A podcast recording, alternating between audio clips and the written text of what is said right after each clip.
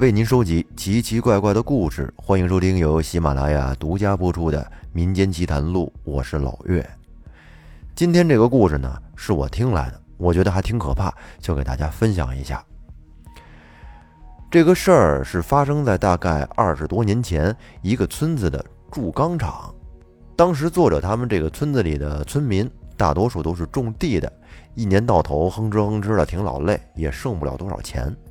而村里边都是靠天吃饭，基本上家家都这样，所以呢也没啥好攀比的。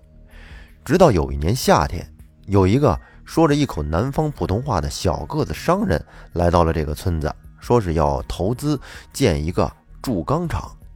从这儿开始，他们村子的怪事儿就接二连三的发生了。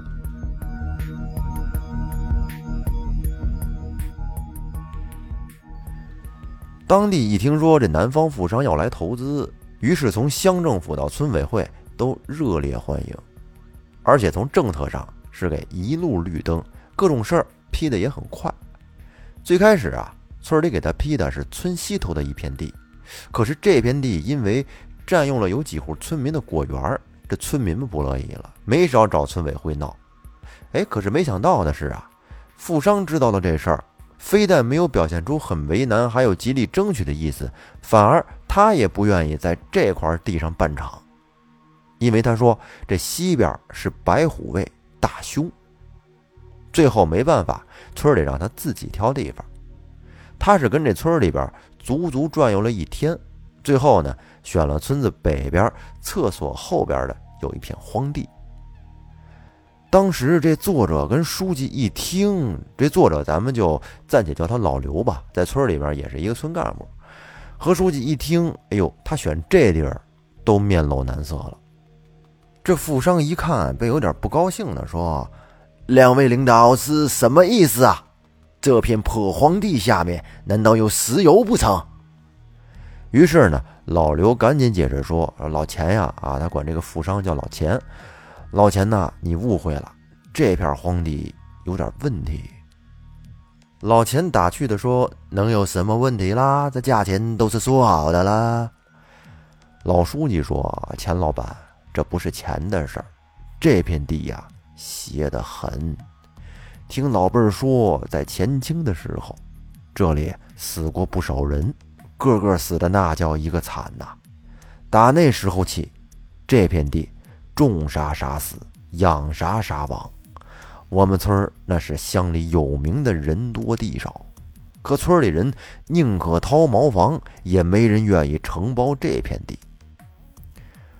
老钱有点不太相信的看着这俩村干部，过了一会儿说：“没事啦，我到时候找大师做做法事就好了。”老刘跟老支书看着老钱的意思还挺坚决，就喜欢这块地儿。于是呢，便无奈的点了点头，心想：反正这地荒着也是荒着，你不听劝，那怪谁呀？反正怪不着我们。到时候合同一签，你爱咋折腾咋折腾吧。别看这个老钱个不高，但是啊，这办事能力很强，真是把好手啊。建厂的事儿被他张罗的是井井有条。后来两个月不到，基本上这厂子就弄得差不多了。为什么这么快呢？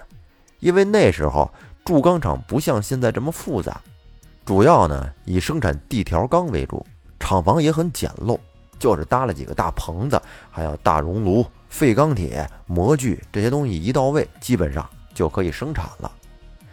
那厂房设备到位了，接着就得是工人了。这个老钱很精明啊，他为了省钱，也为了和村里人搞好关系，他就从南方。带过来几个手艺还不错的师傅，而其他的工人呢，都从村里招。开始啊，村里人还都舍不得家里那几亩地呢，哎，人都不来。可是后来老钱说跟他这儿干，一个月工资五百。哎呦，村里人一听这个，便都动心了，都挤破脑袋去村委会报名。最后呢，从里边挑挑选选的招了二十个人，这就准备过几天开始正式生产。而当天下午，老钱又来到村委会找老刘，说啊，让老刘还得帮他再找一个看夜的。老刘说行，村里七十多岁的老爷子有好几个呢，你一个月工资啊，给他们一两百就行。要不老头们也没事儿干。可是老钱却认真的说：“一两百怎么行啦？我给开八百，找个胆大心细的，万一真有人偷缸，起码能招呼两下子了。”老刘一听就明白他意思了，一琢磨也对，于是呢，便把他自己的侄子二力喊了过来，问他乐不乐意干。二力一听，一个月八百，就是跟着守守夜上上夜班，那太好了，这活啊，便满口答应。并且千恩万谢。几天以后，这铸钢厂开始正式生产了。哎，放炮撒酒，热热闹闹的。当天晚上七点，二弟吃完晚饭之后呢，过来盯夜。老钱听说二弟是老李的侄子，于是就给二弟专门搭了一个简易房。在这个简易房里啊，是用这个红砖铺地，而屋南边。是个用角铁焊的架子床，床旁边还有一个小木柜子，柜子上面是个上了锁的铁盒子，而盒子里是电话，钥匙就在二弟的裤腰带上拴着，而柜子里呢是手电筒、收音机还有蚊香。屋子北边靠墙的是用铁棍焊的脸盆架子，而墙上挂着个小镜子。屋子的西边呢是窗户，东边是门，门框上挂了个石英钟。虽然说这个屋子不大，但是比起菜地里的窝棚，那真是不知道好了多少。二弟看着这布置，不由得跟那咧嘴直笑，嘴里笑骂道：“说，哎呀，这个老钱呐，爷们儿脸，娘们儿心，这心还挺细。”然后呢，他就跟着守夜吧，没事干什么呢？哎，听听收音机里的节目，打发打发时间。这一晃，时间不知不觉就到了晚上十点多了。而这时，收音机里边是一档情感节目。二弟这会儿正听得津津有味呢，突然他就感觉到这屋里好像有哭声。开始他还没在意，以为是收音机串台了。但是这声音，他越仔细听。越清楚，而且呀，他觉得这声音好像离得很近。这会儿，二弟的脑袋开始有点冒汗了，坐在床角上是左顾右盼。为了确定这个声音是不是串台，他把收音机都关了。但是他发现这个哭声更明显了，仿佛就在他屁股底下。要说二力这小子胆子可真是特别大。他咽了口唾沫，猛地从床上跳下来，然后猫腰就往床底下瞅，却什么都没发现。而哭声，在他弯腰的时候也戛然而止。二力这会儿才恍然大悟，心想：着妈的，估计是老同学张鹏，这八百块钱的活给了我，他肯定是一万个不乐意呀，肯定就是他捣乱。反正明天你要是再来，我非把你扔炼钢炉里给化了。二弟是一边骂骂咧咧的，一边上床睡觉。接下来这一晚上是相安无事。到了第二天晚上，二弟照常来上班，因为昨天晚上自己被吓一跳，这个休息也不是特别好，他就觉得这肯定是老同学张鹏在背地里折腾他呢。这心里啊憋了一肚子气，就琢磨着今天张鹏他要是再敢来装神弄鬼，我非得活劈了他。然后到了下午六点多钟，这天刚刚擦黑，二力趁着天色还亮，打算啊在厂里再转悠转悠。结果他刚走到库房门口，就看见一辆摩托车风尘仆仆的从外面开了过来。二弟仔细一看，这骑摩托车的不是别人，正好就是张鹏。于是二弟当时的气的就脸色铁青了，心里说：“这真是给你脸了。”于是随手捡了一根破钢筋，就朝张鹏走了过去。张鹏一看二弟这气势汹汹的过来了，赶紧刹住了车，就问说：“二弟，你干啥呀？”二弟吼道：“说你是活腻歪了吗？昨天半夜里装神弄鬼，今天还敢过来？”张鹏疑惑的骂道：“说你他娘脑子是进水了！我昨天去乡里边喝酒喝大了，这才回来，你胡喷什么呢？”二弟不信啊，说放你妈屁！昨天半夜你跟屋里鬼哭狼嚎了一宿，你以为我不知道啊？张鹏说：“不可能，不信你去乡里边问李大耳朵，我昨天在他们家睡的。”二丽是半信半疑的盯着张鹏，看他说的斩钉截铁，有点不像是在撒谎。于是啊，手里的钢筋也就随手扔在了地上，有些怀疑的问道：“说你说的是真的？”张鹏也没接他话茬，便问着二丽说：“你说你昨晚听见有人哭？”二丽点了点头。张鹏又说：“你知道我为啥今天着急麻慌的来找你吗？”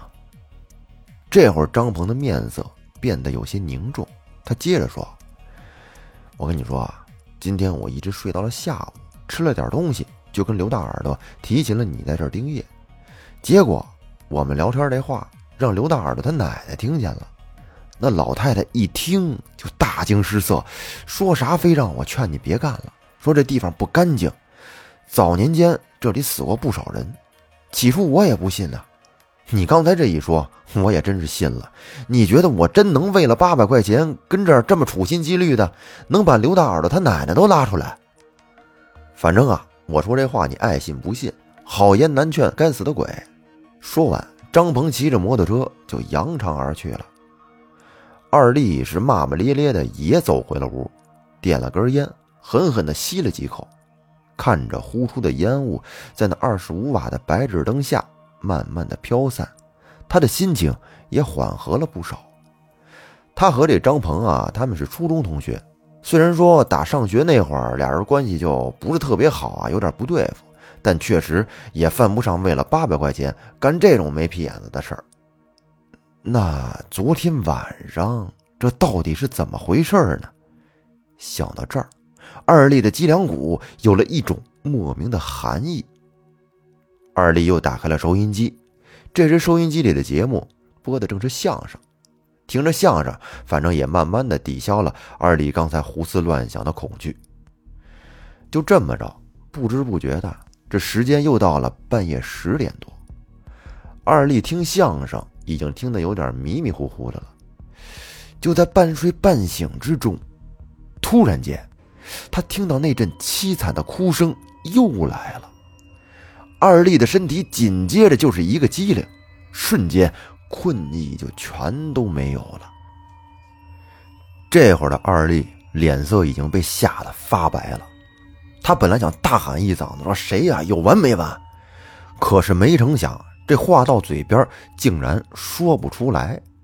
而且现在窗外原本皎洁的月光，在这会儿变得是格外的惨白，床底下的哭声听起来也。越来越凄厉了。这时，二弟哆哆嗦嗦的从床上爬了起来，用那手掌用力的拍着那床板，嘴里不停的哼唧着说：“为什么哼唧着？他说不出话来了。他说：‘你他妈别哭了，别哭了。’但是那哭声却还是继续在床底下飘荡着。二弟这会儿就想着赶紧跳下床夺门而出吧，可是。他这两条腿就像灌了铅一样，根本就挪不动。而就在这时，突然就听到有人咚咚咚的砸床板，那力气非常大，恨不得都快要把床板给拍碎了。你想啊，二力一百九十多斤的一个汉子，竟然被震的一下子就弹了起来，一个趔趄，整个人就摔到了地上。哎，你说这说来也奇怪，离开了床板之后，人竟然能动了。而且他那喉咙也能出声了。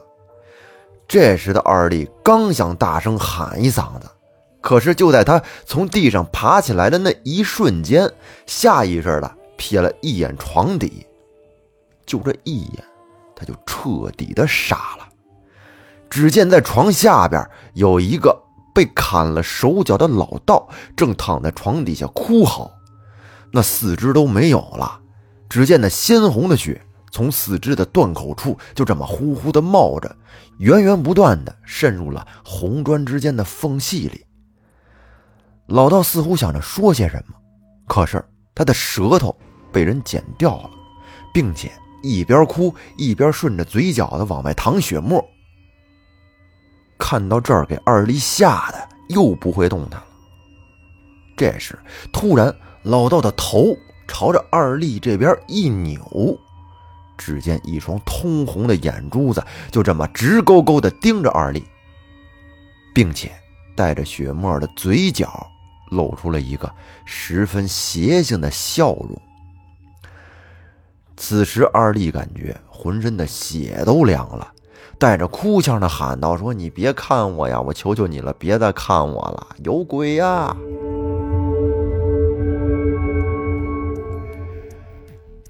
后来到了第二天，一早来上班的工人在值班室发现了二丽，她已经死在了值班室的床底下，而且死状十分骇人，她的四肢被折断了，舌头被自己硬生生的咬断之后含在了嘴里，而嘴角的血沫一直淌到了后脑勺，两只眼睛就直勾勾的盯着发现他的工人。那工人当时吓得裤裆一热，直接就瘫倒在了地上。当天，派出所带着刑警队的人来勘察现场，经过调查，排除了他杀的可能性，但是定为自杀，简直是有点匪夷所思。而警方正在两难的时候，老钱呢，就是那富商，赔给了二丽家里一笔钱，要求他们不予追究，并且他又上下跑关系。最后这件事儿也就不了了之了。可是这件事之后，厂里边就开始接二连三的出状况，不是工人被烫伤，就是机器出毛病。不到半个月，村里的人纷纷都辞职了，而老钱只好招聘外乡人。可是工人倒好说，只是这个看夜的就硬是招不到人。最后开到一个月两千的时候。来了一个外地人，说试试，但是第二天一大早，他连工钱都没要就跑了。具体是因为什么，谁也不知道。后来又过了一段时间，全国严查地条钢，而老钱的铸钢厂也就随之倒闭了。多年以后呢，那片厂房要被拆掉，盖一所中学。就在拆值班室的时候，人们就发现红砖下面的土居然是血红色的。拿着铁锹往下挖，可没成想，这红色居然渗了半米来深，而且越往下，这血腥味越重。当时村里的屠户刘三看了之后是大惊失色，他说：“呀，这片土肯定是血染成的。就拿牲口来说，至少得十头牛的血才能把这么一大片地染这么深。”而之前二力的老同学张鹏压根就不信。他打趣道：“说三叔啊，你说这要是人血，那得多少个人呢？”而屠户刘三儿瞟了张鹏一眼，说：“就你这体格子的，五十个都不见得够。”后来又过了半年，张鹏也死了。他是怎么死的呢？学校在施工的过程当中，他揽了一个组装脚手架的活就在给一号教学楼装脚手架的时候，他不慎从上面掉了下来。但是说来也奇怪，从十几米的高空掉下来，他的内脏却一点都没事儿，倒是把胳膊腿全摔折了，而且舌头也被自己给咬断了。负责抢救的大夫也很奇怪，他是怎么死的？据说当时刚掉下来的时候，刘鹏还有意识，嘴里边含含糊糊的叨咕着，说是二力，二丽。而这时，大家才发现，刘鹏摔下来的地方，正是当初铸钢厂的值班室。